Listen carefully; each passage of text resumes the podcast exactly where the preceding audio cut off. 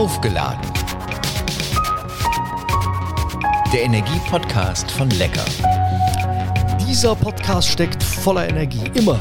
In den meisten Episoden geht es um die Energie, die für Licht, Wärme, Strom oder auch Mobilität verantwortlich ist.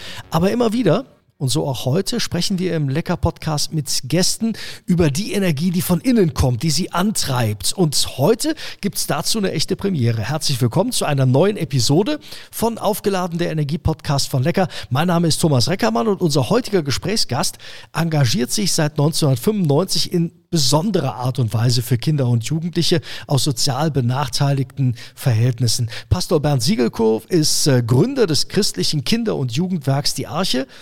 Das war 1995, als er angefangen hat damit. Heute ist die Arche an bundesweit, wenn ich es richtig weiß, 33 Standorten in 17 Städten und Regionen aktiv, auch in Polen und der Schweiz. Und damit einen schönen guten Tag, Herr Siegelko. Guten Tag. Ich habe eben gesagt, wir feiern im Podcast heute eine Premiere, denn wir haben schon mal in Aufgeladen der Energie-Podcast von Lecker miteinander gesprochen. Ein Gast zweimal, das gab es noch nie. Vor zwei Jahren war Corona. Ja, das ist es so. Vor zwei Jahren war Corona so das beherrschende Thema damals. Sie hatten die digitale Arche ins Leben gerufen, bei der sich äh, Lecker auch seitdem engagiert, hatten gerade ein Buch mit dem Titel Kindheit am Rande der Verzweiflung veröffentlicht. Was hat sich seitdem in den zwei Jahren getan? Also ich hatte ja gehofft, dass wir aus der Corona-Krise irgendwann rauskommen. Aber nach dieser Krise kam eine Krise nach der anderen. Und das war die große Herausforderung für mich, meine Mitarbeiter und vor allem für die Kinder. Wir haben auf der einen Seite den Angriffskrieg äh, gegen die Ukraine. Viele geflüchtete Menschen sind zu uns gekommen. Wir haben hunderte von Müttern und Kindern in unseren Archen begrüßen dürfen, sie unterstützt mit Lebensmitteln und allem Möglichen. Wir haben eine unglaubliche Teuerungsrate, die sich bei den Familien breit macht und die für immer größere Herausforderungen sorgt. Wir haben die Nachwirkungen von Corona. Die Kinder sind häufig viel schlechter in der Schule, mobben viel mehr, sind nicht mehr konzentrationsfähig, sind sehr aggressiv geworden. Und wir haben natürlich jetzt auch gerade das große Problem mit dem Antisemitismus. Das ist nicht ganz neu, allerdings hat es seit dem 7.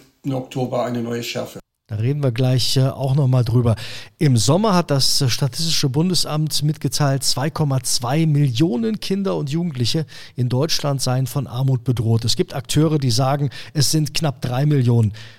Was brauchen diese Kinder am meisten? Also diese Zahlen, die hinken irgendwo, weil Frau Pauls, unsere Familienministerin, hat ja gerade bekannt gegeben, dass es 2,5 Milliarden Euro für die Kindergrundsicherung geben soll. Und sie sagt selber, davon werden 5,6 Millionen Familien profitieren. Und diese Familien haben ja mehr als ein Kind. Das heißt also, die Armutszahlen sind viel höher, als man eigentlich zugibt. Man versucht natürlich immer auch den Ball flach zu halten, weil wenn das tatsächlich so ist, dann muss man auch was tun. Und man muss was tun, denn unseren Kindern fehlt es ja nicht nur am Geld, sondern es fehlt ihnen an Bildung, es fehlt ihnen an Chancen, es fehlt ihnen an Teilhabe. Wir haben Kinder, die waren noch nie im Urlaub gewesen, die waren noch nie im Kino, noch nie im Restaurant. Die haben das nicht, was andere Kinder haben. Und vor allem haben sie nicht die Chance, irgendwann aus der Armut rauszukommen, denn das dauert in Deutschland mittlerweile fünf Generationen, aus der Armut rauszukommen. Und da unterscheiden wir uns zu allen europäischen Ländern gewaltig, obwohl wir ein sehr reiches Land sind. Und wenn man die Kinder beobachtet, dann merkt man ganz häufig, und das fällt mir immer besonders schwer, Kinder sind keine Kinder mehr. Die wünschen sich zum Geburtstag zum Beispiel keine Klamott, äh, keine, keine, ähm, kein Spielzeug, sondern vielmehr Markenklamotten oder ein Handy als Statussymbol, weil sie in der Schule als arm auffallen, dann werden sie sofort gemobbt und ausgegrenzt und das möchte keiner. Und dann sind sie ihrer Kindheit beraubt und beschäftigen sich mit einer ganz anderen Welt, nämlich mit einer Welt des Erwachsenen. Und wenn ein Viertklässler schon weiß, wenn ich mal groß bin, dann werde ich Hartz IV oder Bürgergeld beziehe, dann ist es eine traurige Entwicklung. Und wir reden schon so lange in Deutschland von Kinderarmut. Immer mehr Kinder und Jugendliche sind betroffen. Dann muss man doch aber feststellen, dass Kinderarmut in Deutschland nicht effektiv genug bekämpft worden ist und wird. Woran fehlt es? Was macht die Politik falsch? Naja, die Frage ist, ob überhaupt was gemacht wird oder nur Lippenbekenntnisse ähm, durchgesetzt werden. Die Arche arbeitet ja schon länger an der Kinderarmut, als es sie offiziell gibt. Denn offiziell gibt es sie erst seit 2001. Da kam nämlich der erste Armuts- und Reichtumsbericht der Bundesregierung raus. Damals gab es 1,2 Millionen Kinder in finanzieller Armut. Jetzt sind es nach dem Kinderschutzbund ungefähr dreieinhalb Millionen. Die Geburten sind zurückgegangen, aber die Armutszahlen haben sich verdreifacht. Und nicht nur bedingt durch die geflüchteten Menschen, die zu uns gekommen sind, für die wir auch keine Arbeit haben, die auch von Armut betroffen sind, ganz häufig. Und äh, die Regierung macht einfach falsch, dass sie ähm, Kinder keine Lobby geben und sagen, sie haben keine Wählerstimme, also muss ich auch nicht sofort etwas dagegen tun. Das ist mein Gefühl, weil wir mhm. warnen seit vielen Jahren und viele andere Hilfsorganisationen sagen, was das mit den Kindern macht. Wir wollen 60.000 Migranten importieren sozusagen als Fachkräfte, weil wir nicht genug Fachkräfte in unserem Land haben. Aber jedes Jahr gehen 60.000 Schüler aus der Schule ohne Schulabschluss. Darüber machen wir uns gar keine Gedanken. Wir nehmen das einfach hin. Wir lassen Kinder auf der Strecke, die eigentlich ein Leben in Würde verdient haben, denen wir Chancen geben sollten, die wir unterstützen sollten in allen Bereichen und die wir vor allem fördern sollten. Denn wir reden immer darüber, dass Kinder die Zukunft der Gesellschaft sind. Das ist ja großer Quatsch, wenn wir sie nicht mal als Gegenwart sehen. Kinder sind erstmal die Gegenwart und ich muss heute etwas investieren. Und wenn ich dann einen wirtschaftlichen Faktor sehe, dann kann ich sagen, okay, dann sind die Kinder die Zukunft der Gesellschaft. Aber investiere ich nichts, bekomme ich auch nicht zurück. Sie haben eben schon mal äh, das Wort Kindergrundsicherung genannt. Äh, soll in Deutschland kommen, soll ab 2025 wesentliche Familienleistungen bündeln und auch leichter zugänglich sein. Ist das, um es mal mit den Worten von Olaf Scholz zu sagen, der Wumms, den es braucht? Es ist weder der Wumms noch der Doppelwumms, von dem unser Bundeskanzler redet. Denn äh, die Leute, die darüber reden, die haben scheinbar keine Ahnung oder sie können nicht rechnen als Frau Pauls bekannt gab, diese 2,5 Milliarden Euro, die ja im Moment mal sehr viel klingen, dann aber diese 5,6 Millionen Familien dagegen gerechnet hat, habe ich mich an meinen Taschenrechner gesetzt und habe mal Mathematik betrieben und festgestellt, dass wenn man die 400 Millionen Euro, die für die Bürokratie draufgehen von diesen 2,5 Milliarden Euro, die man ja braucht, um neue Systeme zu schaffen, um es angeblich zu vereinfachen, bleiben am Ende des Tages pro Familie 30 Euro pro Monat zur Verfügung durch die Kindergrundsicherung.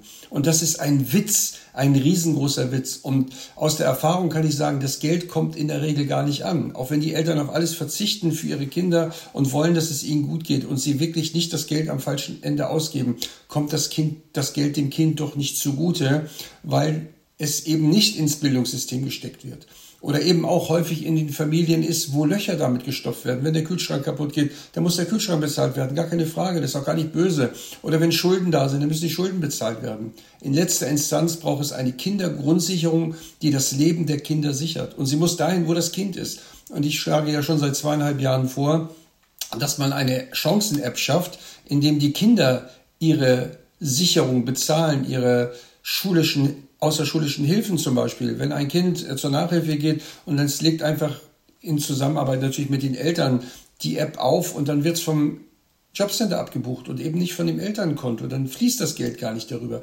Oder was ist mit unserem Bildungssystem? Wir haben Schulen, die sind so marode. In Berlin wird am meisten Geld für Bildung ausgegeben von allen Bundesländern. Und wir liegen bei PISA in Deutschland an zweitletzter Stelle. Das geht ja auch nicht. Das heißt, wir brauchen bessere Ausstattung. Wir müssen tatsächlich dahin kommen, dass den Kindern geholfen wird. Ich habe mit dem regierenden Bürgermeister von Berlin zusammengesessen und ich habe ihm auch gesagt, es kann ja nicht so weitergehen, dass die Kinder am Ende des Tages die Leidtragenden sind, die die Bildung nicht bekommen, die sie brauchen. Wir haben zu wenig Lehrer, gar keine Frage. Und viele Lehrer sind eigentlich die eierlegende Wollmilchsau. Aber wir machen letztendlich doch große Fehler in der Bildungspolitik. Wenn wir es nicht schaffen, jedes Kind individuell zu fördern und ihnen Menschen an die Hand zu geben, die ihnen Hoffnung machen, die ihnen vertrauen, die sie unterstützen, die an sie glauben und ihnen auch glaubhaft machen, wir schaffen es gemeinsam. Im Moment ist das Kind alleine gestellt. Macht es Ihnen Sorgen, dass äh, gerade aktuell über viel Geld die ganze Zeit gesprochen wird? Denn das Geld ist gerade nicht da. Und äh, Sie haben schon gesagt, diese zweieinhalb Milliarden für die Kindergrundsicherung sind eigentlich schon zu wenig.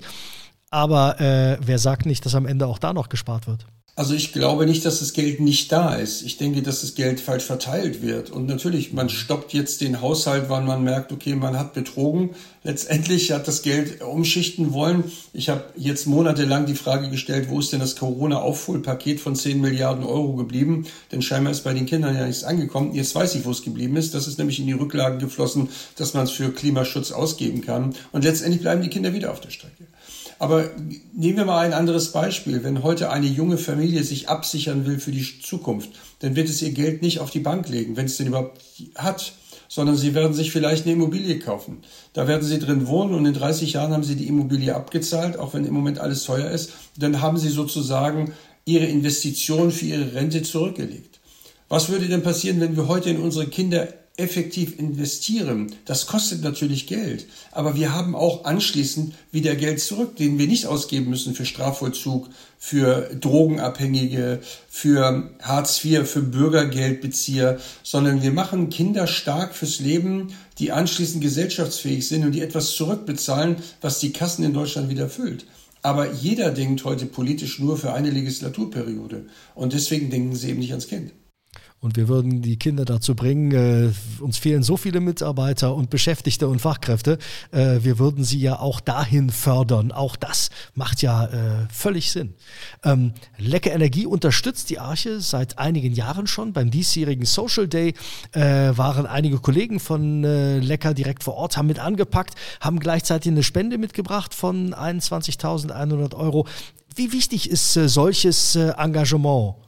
Um zurückzukommen auf die Kinder, in letzter Instanz bin ich ganz stolz auf die Kinder und Erwachsenen mittlerweile, die es geschafft haben, die heute in unserer Einrichtung als Erzieher arbeiten, denen niemand eine Chance gegeben hätte. Kinder, die eigentlich ähm, ja in Familien geboren worden sind, wo sie zur falschen Zeit hier gerufen haben und der Staat sie eben nicht unterstützt hat. Das haben wir gemacht, weil wir über viele Jahre mit den gleichen Mitarbeitern ins Kind investieren. Nachhaltigkeit, Menschen, Freundschaften, was ja das Wichtigste überhaupt ist.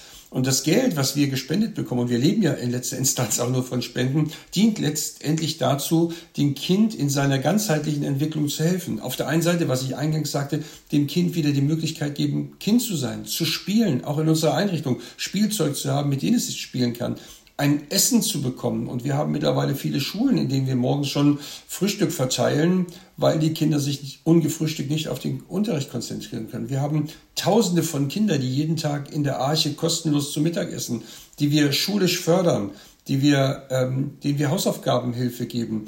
Durch die virtuelle Arche sind uns natürlich auch die ganzen Kinder aufgefallen, die in der Schule nicht mehr mitkommen. Wir setzen mittlerweile schon Lerncoaches an Schulen ein, die Kinder aus dem Unterricht nehmen und parallel fördern, weil sie nicht mehr mitkommen. Und das wird alles nur durch Spenden finanziert, obwohl es eine staatliche Pflichtaufgabe ist.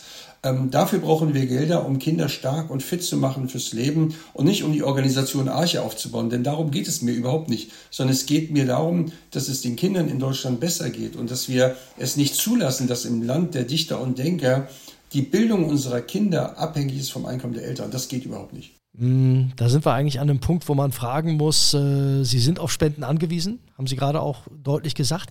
In unruhigen Zeiten, Inflationsgefahr, die bereitet allen Probleme. Macht sich das dann auch bei der Spendenbereitschaft bemerkbar? Natürlich merkt eine Organisation wie die Arche jede Krise. Wir merken ein Erdbeben in Marokko, in der Türkei, wir merken ein Tsunami, wir merken einen Krieg. Ähm, die Menschen sind ja sehr stark fokussiert auf das aktuelle Thema und äh, eigentlich könnte man sagen, da wo Menschen leiden, die so aussehen wie wir, wird auch ganz schnell das Geld hingeleitet. Und das ist für uns natürlich ein unglaublicher Kampf. Es ist jedes Jahr eine Herausforderung. Letztes Jahr, 2022, habe ich schon gesagt, wir müssen Gelder zurücklegen, weil das Jahr 2023 und die nächsten Jahre werden herausfordernder. Die Mittelschicht bricht immer mehr weg, die Teuerung ist überall zu merken. Und äh, wir haben viele Spender verloren, die gesagt haben, wir haben euch im Monat 20, 50 Euro gegeben, das können wir uns nicht mehr leisten. Und dieses Jahr wird ein hartes Jahr. Es geht jetzt auf den Jahresendspurt los. Wir müssen im Prinzip im November und Dezember 30 Prozent dessen sammeln, was wir das ganze Jahr brauchen. Das sind dieses Jahr über 4 Millionen Euro, nur in, in, in sechs Wochen sozusagen, was zusammenkommen muss. Und es sieht dieses Jahr nicht gut aus. Aber wir müssen alles dafür tun, dass es klappt, weil wir immer mehr Kinder haben, nicht nur durch die Geflüchteten, sondern weil die Situation immer herausfordernder wird. Viele Tafeln nehmen keine neuen Menschen auf, also kommen die Familien zu uns. Und wir hatten bis zum Sommer, bis wir es dann eingestellt haben, einmal im Monat eine Lebensmittelversorgung. Und da kamen alleine in eine Einrichtung 1000 Familien und haben Lebensmitteltüten abgeholt. Das hat uns jedes Mal 50.000 Euro gekostet. Und wir mussten das einstellen, weil wir das einfach uns nicht leisten können. Und wir müssen eben dann im kleineren versuchen, Großes zu bewirken. Spenden ist das eine. Ein stärkerer Zulauf natürlich in äh, schwierigen Zeiten auch bei Ihnen, was die Schutzbedürftigen betrifft. Was ist es aber mit den ehrenamtlichen Mitstreiterinnen und Mitstreitern oder auch den Fachkräften? Macht sich da auch bemerkbar, dass es schwieriger vielleicht geworden ist in äh, den letzten Jahren? Long-Covid ist nicht nur eine Krankheit, sondern Long-Covid ist mittlerweile eine Ermüdungserscheinung von vielen angestellten Mitarbeitern. Und natürlich nicht nur in der Arche, sondern man merkt das überall in der Gesellschaft. meine Mitarbeiter haben natürlich das Problem, sie laufen von einer Krise in die andere. Sie haben gar keine Zeit, sich zu erholen. Und man merkt dieses Angespanntsein, dieses, diese Herausforderung zu haben. Natürlich sagt jeder Mitarbeiter, oh Mann, den Familien geht es ja schlechter als mir. Aber irgendwann geht es auch nicht mehr. Irgendwann kann man das nicht leisten. Und natürlich habe ich natürlich auch das Problem, mir fehlen auch die Fachkräfte. Ich suche fast in jeder Stadt Mitarbeiter, und nicht nur Ehrenamtliche, sondern angestellte Mitarbeiter, die das Team unterstützen und die wachsende Zahl der Kinder sozusagen auch versorgen können. Und das ist natürlich eine unglaubliche Herausforderung. Dazu kommt, dass wir weitere Einrichtungen eröffnen, nicht wollen, aber müssen, weil die Not immer größer wird. Und da muss ich auch Mitarbeiter finden. So, das ist eine unglaubliche Herausforderung, äh, die wir jeden Tag ausgesetzt sind. Und natürlich müssen wir die Mitarbeiter bei der Stange halten, sie motivieren, sie unterstützen. Und äh, gerade da im pädagogischen Bereich, wo Kraft, Fachkräftemangel ist, werben natürlich andere Organisationen mit horrenden äh, Prämien, dass überhaupt Mitarbeiter zu ihnen kommen. Das können wir uns gar nicht leisten. Wir müssen also moralisch und gute Arbeitgeber sein, um unsere Mitarbeiter letztendlich zu unterstützen und ihnen zu sagen, ihr seid die Besten und wir brauchen das Beste. Aufgeladen, der Energiepodcast von Lecker mit äh, Pastor Bernd Siegelkopf. Die Idee, die Arche zu gründen, ist in den 90er Jahren entstanden. Wir haben vorhin schon gesagt, 1995 war es dann soweit. Das sind bald 29 Jahre. Gibt es eine Zeit, von der Sie sagen würden, das war die schwerste oder hat jede Zeit ihre eigenen Schwierigkeiten? So will ich es vielleicht ausdrücken. Also erstmal mag ich nicht so gerne über die Schwierigkeiten nachdenken, weil dann habe ich keinen Mut, morgen zu arbeiten, weil wir haben schon unglaubliche Herausforderungen von dem Tod von Kindern über belastete Familien. Wir haben zum Beispiel auch einen Jugendlichen in Hamburg an die IS verloren, der anschließend erschossen worden ist. Wir haben eigentlich mit jeder Krise zu tun. Ähm, ich glaube, die härteste Zeit war die Zeit, als wir die Arche schließen müß, mussten während Corona, äh, weil wir dann im Prinzip vor einer so unglaublichen Herausforderung standen. Wir wussten natürlich, da werden viele Kinder häuslich missbraucht, mit Prügel, sexuell missbraucht und so weiter. Und wir waren dort, wir waren jeden Tag an der Tür. Wir hatten ja damals diesen Podcast auch gemacht, wo ich ein bisschen davon erzählt habe. Ich habe ein Buch dazu geschrieben und die Auswirkungen sind leider heute noch zu sehen. Und das war so für mich eine sehr schlimme Zeit, auf der einen Seite ein Paradies für Kinder schaffen zu wollen und auf der anderen Seite die Türen zu schließen, die Tore abzuschließen und zu sagen, nee, ihr kommt hier nicht rein. Aber was mich dann motiviert hat, waren die Plakate und die äh, Bettdecken, die die Kinder bemalt haben und dann an die Architore gemacht haben, wo drauf stand, wir lieben euch, danke, dass ihr da seid. Das war unglaublich rührig und war auch in dieser harten Zeit eine gute Bestätigung, dass wir auf dem richtigen Weg sind. Aber ich möchte eigentlich nie wieder die Türen zumachen, sondern das nach dem biblischen Sinne auch umsetzen, was Jesus gesagt hat. Lasst die Kinder zu mir kommen und hindert sie nicht daran. Ähm, dafür werde ich weiter kämpfen. Aber das war wirklich eine unglaublich harte Zeit. Ich glaube und ich hoffe, das haben auch mittlerweile alle verstanden, dass das nicht richtig war ähm, und dass das ein Fehler gewesen ist. Ähm, ganz zu Beginn äh, haben Sie gesagt, die stärkere Radikalisierung von äh, Jugendlichen, die beobachten wir. Das ist ein Fakt. Die Frage ist ja, was tut man? Was sagen Sie beispielsweise Ihren Mitarbeiterinnen und Mitarbeitern oder auch den vielen Ehrenamtlichen, wie sie mit solchen Situationen umgehen sollen, wie sie auf Jugendliche einwirken können oder Geht das überhaupt? Es ist gerade aktuell in den, in den, Fernsehsendungen, was ich zu diesem Thema zu sagen habe und auch ganz viele Bilder aus der Arche. Und ich habe heute Morgen eine E-Mail bekommen, die hat mich sehr erschreckt von einem ähm, Menschen, der geschrieben hat, euch sollte man alle Zuschüsse, alle Spenden streichen. Ihr schickt die weg, diese Judenhasser, diese Israelfeindlichen, die den Staat Israel zerstören wollen. Ihr habt es nicht verdient, ihr müsst denen Hausverbot geben.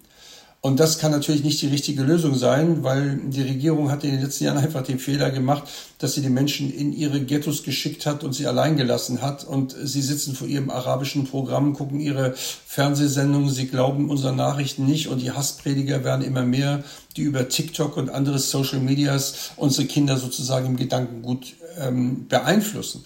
Und wir als Einrichtung versuchen natürlich ihnen eine ganz andere Welt zu zeigen, nämlich die Demokratie, die Toleranz, die anderen Menschen, die auch ein Herz haben, das klopft, ob es Juden sind, Christen, Muslime. Und da haben wir eine große Aufgabe. Aber wir merken natürlich auch immer stärker die Radikalisierung, wie unsere Kinder selbst kommen und äh, ihre Hassparolen ähm, ausdrücken. Wir haben in Frankfurt in der Arche Mädchen, die noch aus liberalen muslimischen Familien kommen, die morgens ihre Burka einpacken, in die Schule gehen und anschließend nach der Schule diese Burka anziehen, weil sie radikalisiert sind, weil sie natürlich auf der anderen Seite auch ihre Identität suchen und die in ihrer in dem Fall hasserfüllten Religion, denn es wird ihnen ja hasserfüllt gepredigt, sozusagen ähm, durchleben und dann auch eine unglaubliche Judenfeindlichkeit haben.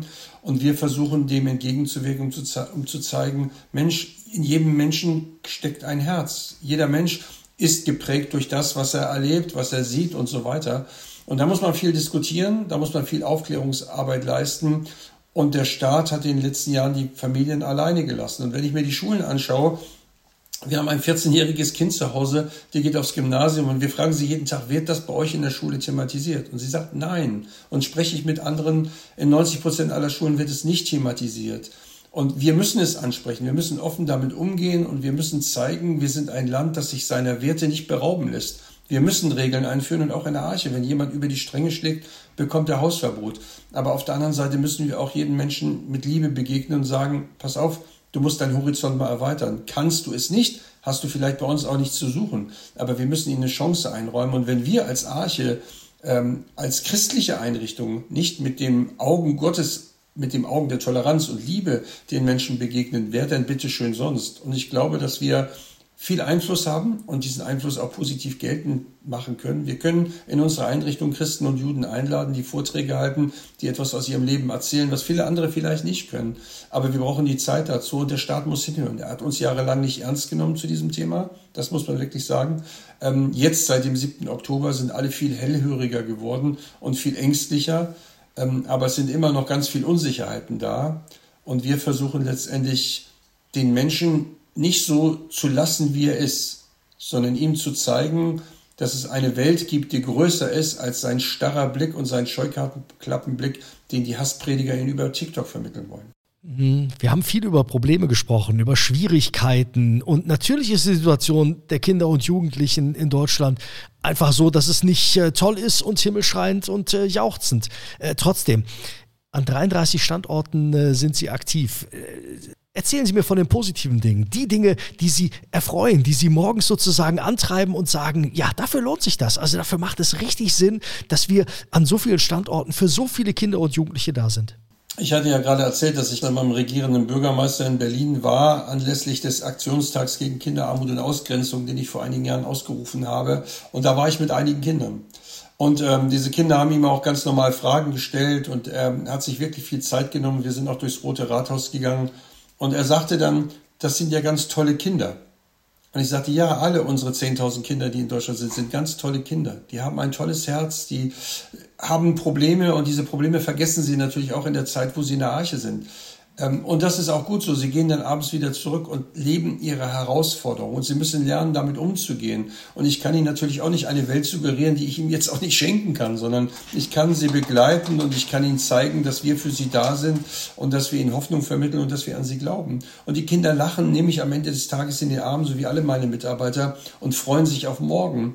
Und wenn sie gefragt werden, und das haben wahrscheinlich ihre Mitarbeiter in der Arche auch erlebt beim Social Day, wenn sie gefragt werden, ähm, was sie an der Arche schätzen, dann werden sie immer sagen, die Mitarbeiter der Arche sind keine Erzieher oder keine Pädagogen, sondern sie sind meine Freunde. Sie sind Joe, sie sind Linda, sie sind Bernd, sie sind Tim, sie sind meine Familie, meine erweiterte Familie. Und das macht mich glücklich, ähm, ein Problemlöser zu sein, der die Probleme nicht wegmachen kann, aber der zeigen kann, damit zu leben, äh, etwas anders zu machen, einen Unterschied zu machen. Und wenn wir unsere Kinder zum Lächeln bringen und zum Lachen bringen, dann haben wir eigentlich alles erreicht. Denn was gibt es Schöneres als ein Kinderlachen? Wir gehen auf Weihnachten zu. Es ist immer die Zeit der Wünsche. Wenn Sie drei frei hätten, was würden Sie sich wünschen? Also mein größter Wunsch ist, die Arche zu schließen, weil ich möchte gern diesen Kampf gegen Kinderarmut gewinnen und ich möchte, dass es unseren Kindern in Deutschland gut geht. Das wird sehr schwierig. Ähm, die andere Sache, die ich mir wünsche, ist, dass ähm, unseren Kindern dieses Jahr zu Weihnachten nicht alles fehlt. Und da geht es mir nicht hauptsächlich ums Geld, sondern ich weiß, wenn die Kinder zu Hause sind, haben sie natürlich auch einen enormen Druck. Sie haben nicht die Schule, die Arche hat zwischen Weihnachten und Neujahr geschlossen und sie merken natürlich diesen Druck ganz stark. Und wir merken dann nach den Weihnachtsferien, wenn die Kinder wieder in die Arche kommen, welcher Druck auf ihn lastet und gelastet hat. Und ich wünsche mir für diese Kinder unglaublich viel Liebe und unglaublich, äh, dass sie einfach mehr erleben als das, was sie sonst erleben. Und es sind nur drei Wünsche. Dann wünsche ich mir als dritten Wunsch natürlich viele gute Mitarbeiter und Mitarbeiterinnen, die dieses Werk weiterführen und äh, ja und unterstützen, das zu schaffen, äh, was zu schaffen ist. Und das sind mal meine Wünsche, sage ich mal, für die Arche. Ich glaube, wir hätten noch 10, 20 draufpacken können. Da bin ich sicher. Woher ziehen Sie die Energie? Auch im bald 29. Jahr weiterzumachen. Sie könnten ja auch sagen, ich habe das jetzt so lange alles gemacht, da sollen sich jetzt mal andere drum kümmern.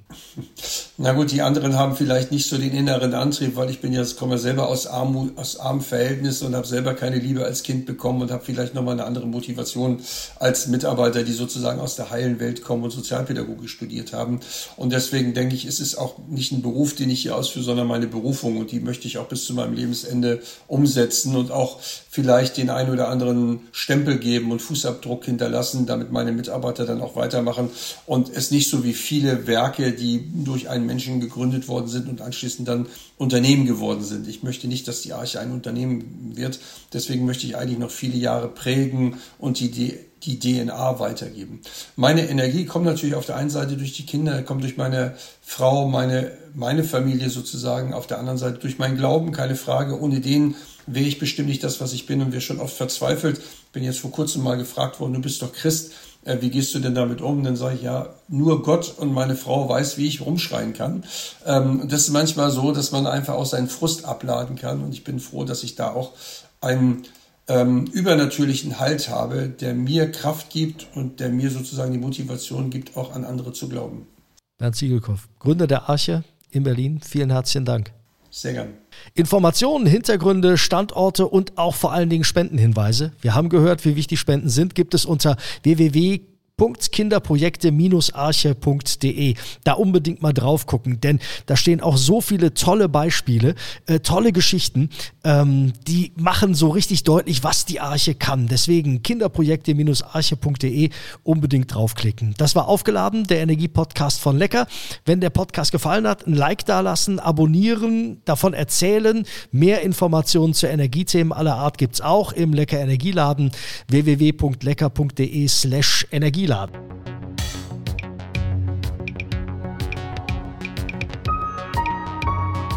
Aufgeladen. Der Energie-Podcast von Lecker.